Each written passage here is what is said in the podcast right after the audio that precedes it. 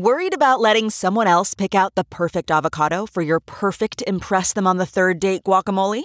Well, good thing Instacart shoppers are as picky as you are. They find ripe avocados like it's their guac on the line. They are milk expiration date detectives. They bag eggs like the 12 precious pieces of cargo they are. So let Instacart shoppers overthink your groceries so that you can overthink what you'll wear on that third date.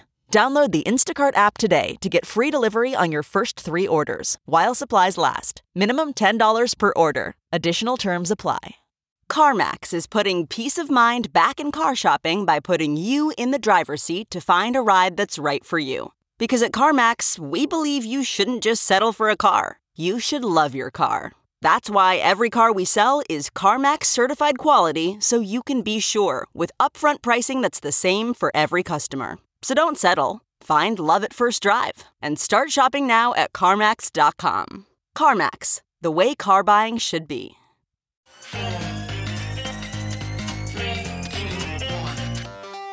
Welcome back to The Breakdown with me, NLW. It's a daily podcast on macro, Bitcoin, and the big picture power shifts remaking our world. The Breakdown is sponsored by Nexo.io, Chainalysis, and FTX, and produced and distributed by Coindesk. What's going on, guys? It is Sunday, August 28th, and that means it's time for Long Read Sunday.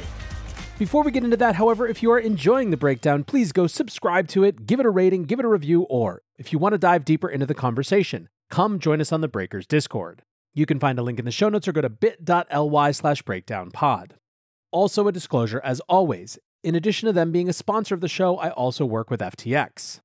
This week for Long Read Sunday, we're continuing the theme of censorship discussions in the wake of OFAC sanctions of Tornado Cash we're going to be reading a new piece by Nic Carter called If Ethereum Starts Slashing, It Burns.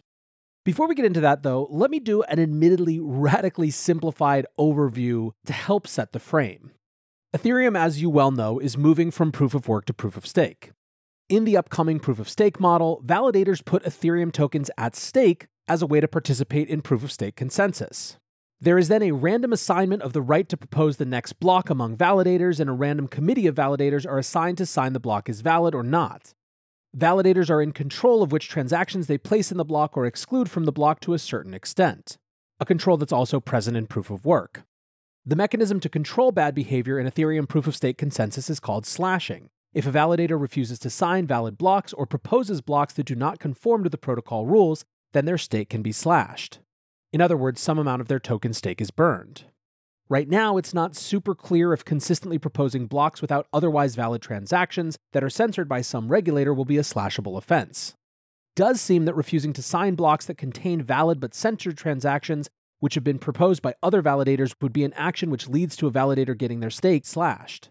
But it's far from clear how that would work in practice. The concern is that validators will be pressured by regulators to refuse to sign blocks that contain sanctioned transactions. This is both a present concern, with Tornado Cash transactions being sanctioned in the US currently, and no clarification from Treasury thus far on how this should be handled by US based Ethereum miners or validators after the merge, but it also opens up a gigantic can of future worms. Many believe that if regulating the contents of a block is technically possible, then it's almost a certainty that regulators will be tempted to enforce censorship of transactions using this method. With the EU currently looking at regulating DeFi, whatever that means to them, and the sophistication of the demands of regulators towards crypto networks increasing, it seems like a possibility that this sort of regulated censorship increases if it's demonstrated to be effective. With the sanctioning of Tornado Cash, we've seen a very clear demonstration that regulators are increasingly willing to shoot first and ask questions later, even if the second order effects are not well considered. And with that, let's read Nic's piece. The Ethereum community has of late been thrown into a state of mild disarray by the prospect of transaction filtering both at the protocol and the application layer, brought on by the US Treasury Department's sanctions against Tornado Cash. At the application layer, major decentralized finance platforms are imposing address screening at their interfaces. The blockchain itself isn't affected. Users can run nodes and use alternative interfaces to the extent that they exist to access these applications. But running nodes is hard, and switching from front end to front end is risky and difficult. These Web3 censorship tactics are not unlike the deep deplatforming that happens on the internet to designated opponents of the regime. Deplatformed with suspicious synchrony from Facebook, AWS, Cloudflare, Salesforce, and PayPal? Just build your own social media, hosting, distributed denial of service protection, customer relationship management, and bank. The government didn't call it Operation Choke Point for nothing. In practice, you just have to make it very inconvenient for users to access the service in question, and you have kicked them off. If they have to run their own beefy Ethereum node and use the command line to interact with an uncensored Aave or Oasis, the vast majority of users will be de facto walled out of the service. And the Treasury Department isn't content with de facto filtering at the interface level. It recently took the unprecedented step of sanctioning Tornado Cash, a cluster of autonomous contracts uncontrolled by any human. Notwithstanding the awkward questions Treasury must now answer regarding the constitutional feasibility of sanctioning blockchain addresses and contracts rather than individuals and entities, this was an aggressive shot across the bow. The effects were immediate. Tornado became inaccessible to anyone except the highly motivated and foolhardy. Notably, Ethereum's largest mining pool, Ethermine, has already incorporated filtering into its block construction. Now, a curious discourse has emerged whereby Ethereans are threatening to sanction slash validators like Coinbase if it complies with the law and filters sanctioned transactions, as the firm surely will. Brian Armstrong can posture all he likes, but the board won't allow him to shut down Coinbase's massively lucrative staking business because some .eths were mean to him online. They would sooner fire him. Eric Wall has described the credible threat of slashing, quote, a prerequisite for security and censorship resistance in a blockchain. Notable among Ethereum elites supporting the slashing of evil Coinbase is Vitalik Buterin himself. No surprise that Buterin has signed on to the crusade, as it is he who is largely responsible for promoting the concept in his early defense of proof of stake. We will slash the bad people is so elegant in theory. The drone pilots only intend to drop the precision munitions on the insurgents and never the wedding guests. The first problem is, of course, that there's no actual slashing rule on Ethereum. Any imposition of one, taking away stake tokens from validators, would be contrived and arbitrary, effectively unconstitutional. Now, you might say, as a young protocol, Ethereum's governance should be malleable, but the stakes are far too high for that now. Ethereum is a protocol that manages hundreds of billions of dollars worth of value daily. The very defensible DAO rollback in 2016, following a $50 million hack, caused a mighty hangover that persuaded many that Ethereum was a hopelessly subjective mess, de facto controlled by a small group making things up on the fly. A newly imposed slashing rule, spirited from thin air, imposed against the crypto world's largest financial institution, no less, would be far more damaging. Skeptics could justifiably point out that Ethereum will have completely surrendered the moral high ground, with leadership acting expediently. So Ethereum's reaction to nation state sanctions would be to impose sanctions of its own. It's an identical desire to the one that drives the US government to sanction so aggressively, to use purportedly surgical financial weapons to fight enemies foreign and domestic without firing a shot. But Ethereum's leadership must rise above this urge, which would make the network no better than the system it seeks to replace. One of the distinct advantages public blockchains have over their legacy counterparts is their genuine neutrality. To impose a slashing rule in such an arbitrary and slapdash manner with no prior codification would undo that advantage completely. An expropriation of Coinbase's funds, as directed by, say, Vitalik Buterin or others in the small community of Ethereum leaders, would completely discredit any commitment to neutrality Ethereum has built up so far. Who is to say that Ethermine or any censoring POS validator is, quote, breaking Ethereum's rules by selecting transactions of their own volition. What rule? What line in the white paper specifies this rule? If the rubric is instead social consensus, how is it measured? Who measures consensus? Does Coinbase get an appeal? In which court? These questions are unanswerable, given the vast array of Ethereum's many stakeholders and their many different views. There is no socially scalable way to slash only the bad people. In the real world, there are no such things as villains. There are only competing interests. Coinbase's interest is to comply with the laws where it operates while running a profitable business. And as far as constitutionality is concerned, Eric Wall admits that there is no formal rule committing Ethereum to slashing censoring validators, or even language in the white paper to this effect. All we really have are Vitalik's writings on the theoretical merits of slashing. The Casper upgrade white paper discussed the mechanics of slashing at length, but does not describe how the intent of an attacker might be assessed, and how the committee would organize a slashing in response to an ambiguous attack. Ethereum's scattered constitutional documents contain only letter and no spirit. In times like these, security of your assets should be your number one priority. If you want to offset risk as much as possible and still stay in crypto, you need a trusted partner by your side. Nexo is a security first company that manages risk by relying on mechanisms such as over collateralization, real time auditing, and insurance on custodial assets. Learn more about Nexo's reliable business model and start your crypto journey at nexo.io. That's N E X O.io. Eager to make more informed decisions around crypto? Chainalysis is here to help. Chainalysis demystifies cryptocurrency by providing industry leading compliance, market intelligence, and investigations support for all crypto assets for organizations like Gemini, Crypto.com, and BlockFi.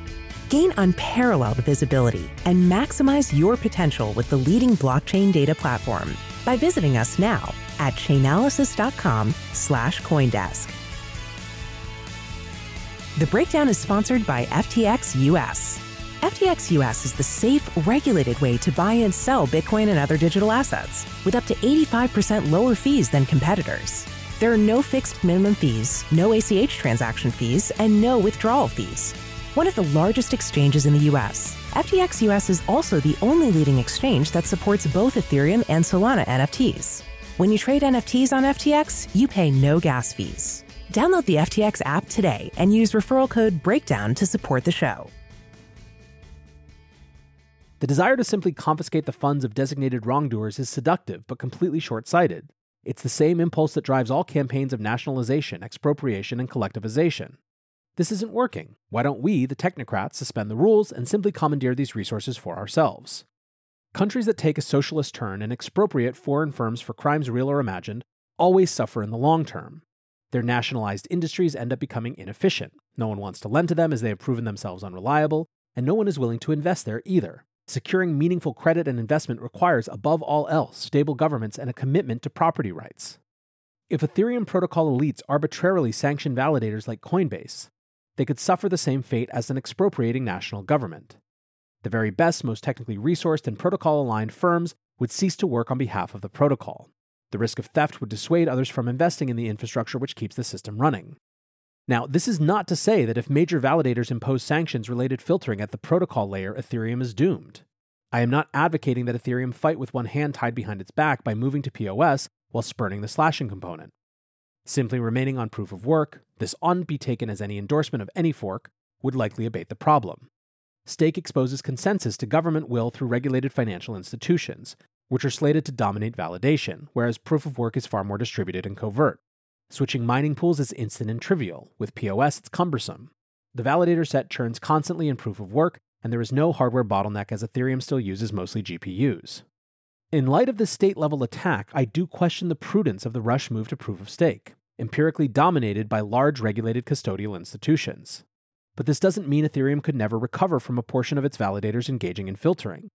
Ultimately, the question of unfiltered consensus comes down to decentralized block templating as well as production. Both are necessary, but neither is sufficient on its own.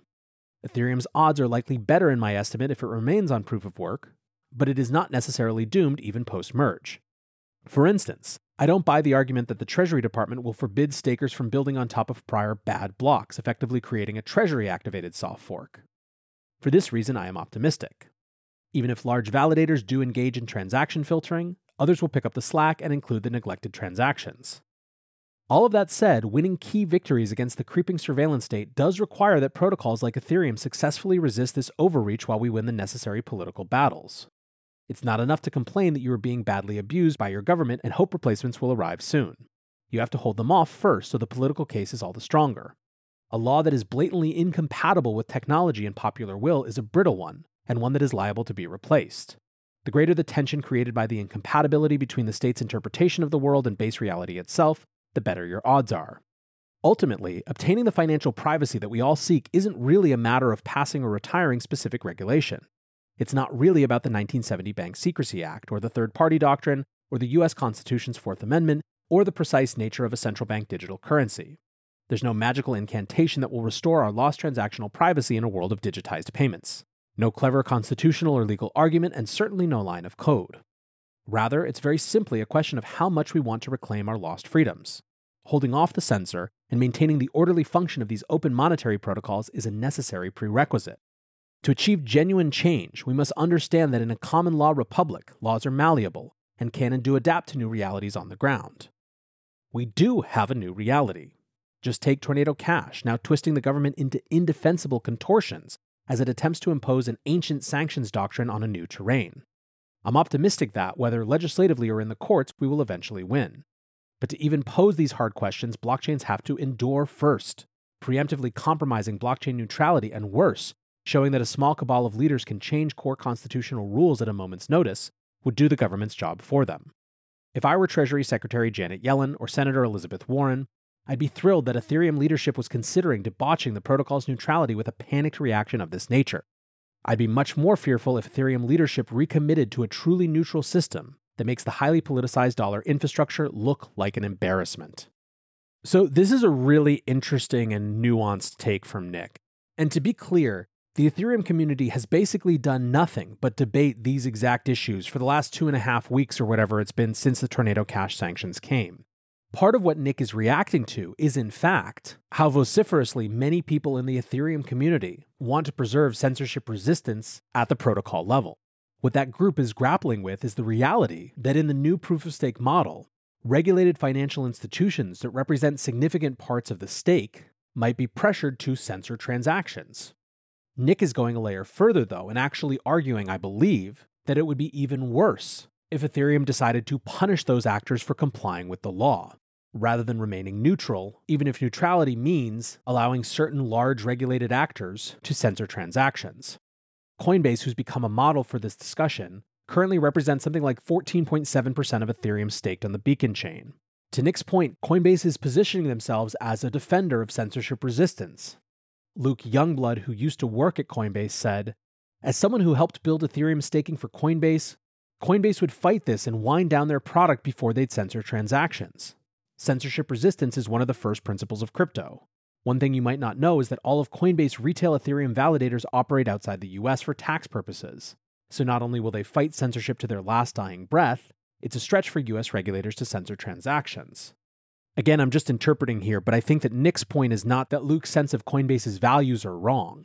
I think what he's arguing is that pressure from shareholders might ultimately win out regardless of those values.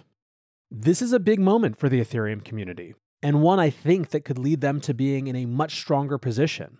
Ryan Sean Adams writes Guys, the US government isn't trying to censor ETH validators right now. Let's not get ahead of ourselves. But if they ever do, I'll be on the fork of Ethereum that doesn't censor transactions. Simple as that. Layer 0 is our security layer. Anthony Sassal said something similar. I want to be very clear on this, he writes. If the Ethereum base layer ends up engaging in permanent censorship, then I will consider the Ethereum experiment a failure and I will move on. Thankfully, I believe the Ethereum community is strong enough to fight off base layer censorship. This is something that we're going to be talking about a lot more. I think that Ryan is right to note that these things haven't happened yet, and this discourse needs to happen dispassionately and more calmly than it has been because we've been living in the fog of war surprise of these tornado cash sanctions. At the same time, the issues are urgent, and ones worth all of us paying attention to. For now, I want to say thanks again to my sponsors, Nexo.io, Chainalysis, and FTX, and thanks to you guys for listening. Until tomorrow, be safe and take care of each other. Peace. I want to tell you about Coindesk's new event, the Investing in Digital Enterprises and Asset Summit, or IDEAS.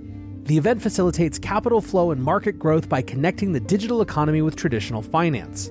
Join Coindesk October 18th and 19th in New York City for a 360 degree investment experience where you can source, invest, and secure the next big deal in digital assets. Use code BREAKDOWN20 for 20% off a general pass. You can register today at coindesk.com/ideas.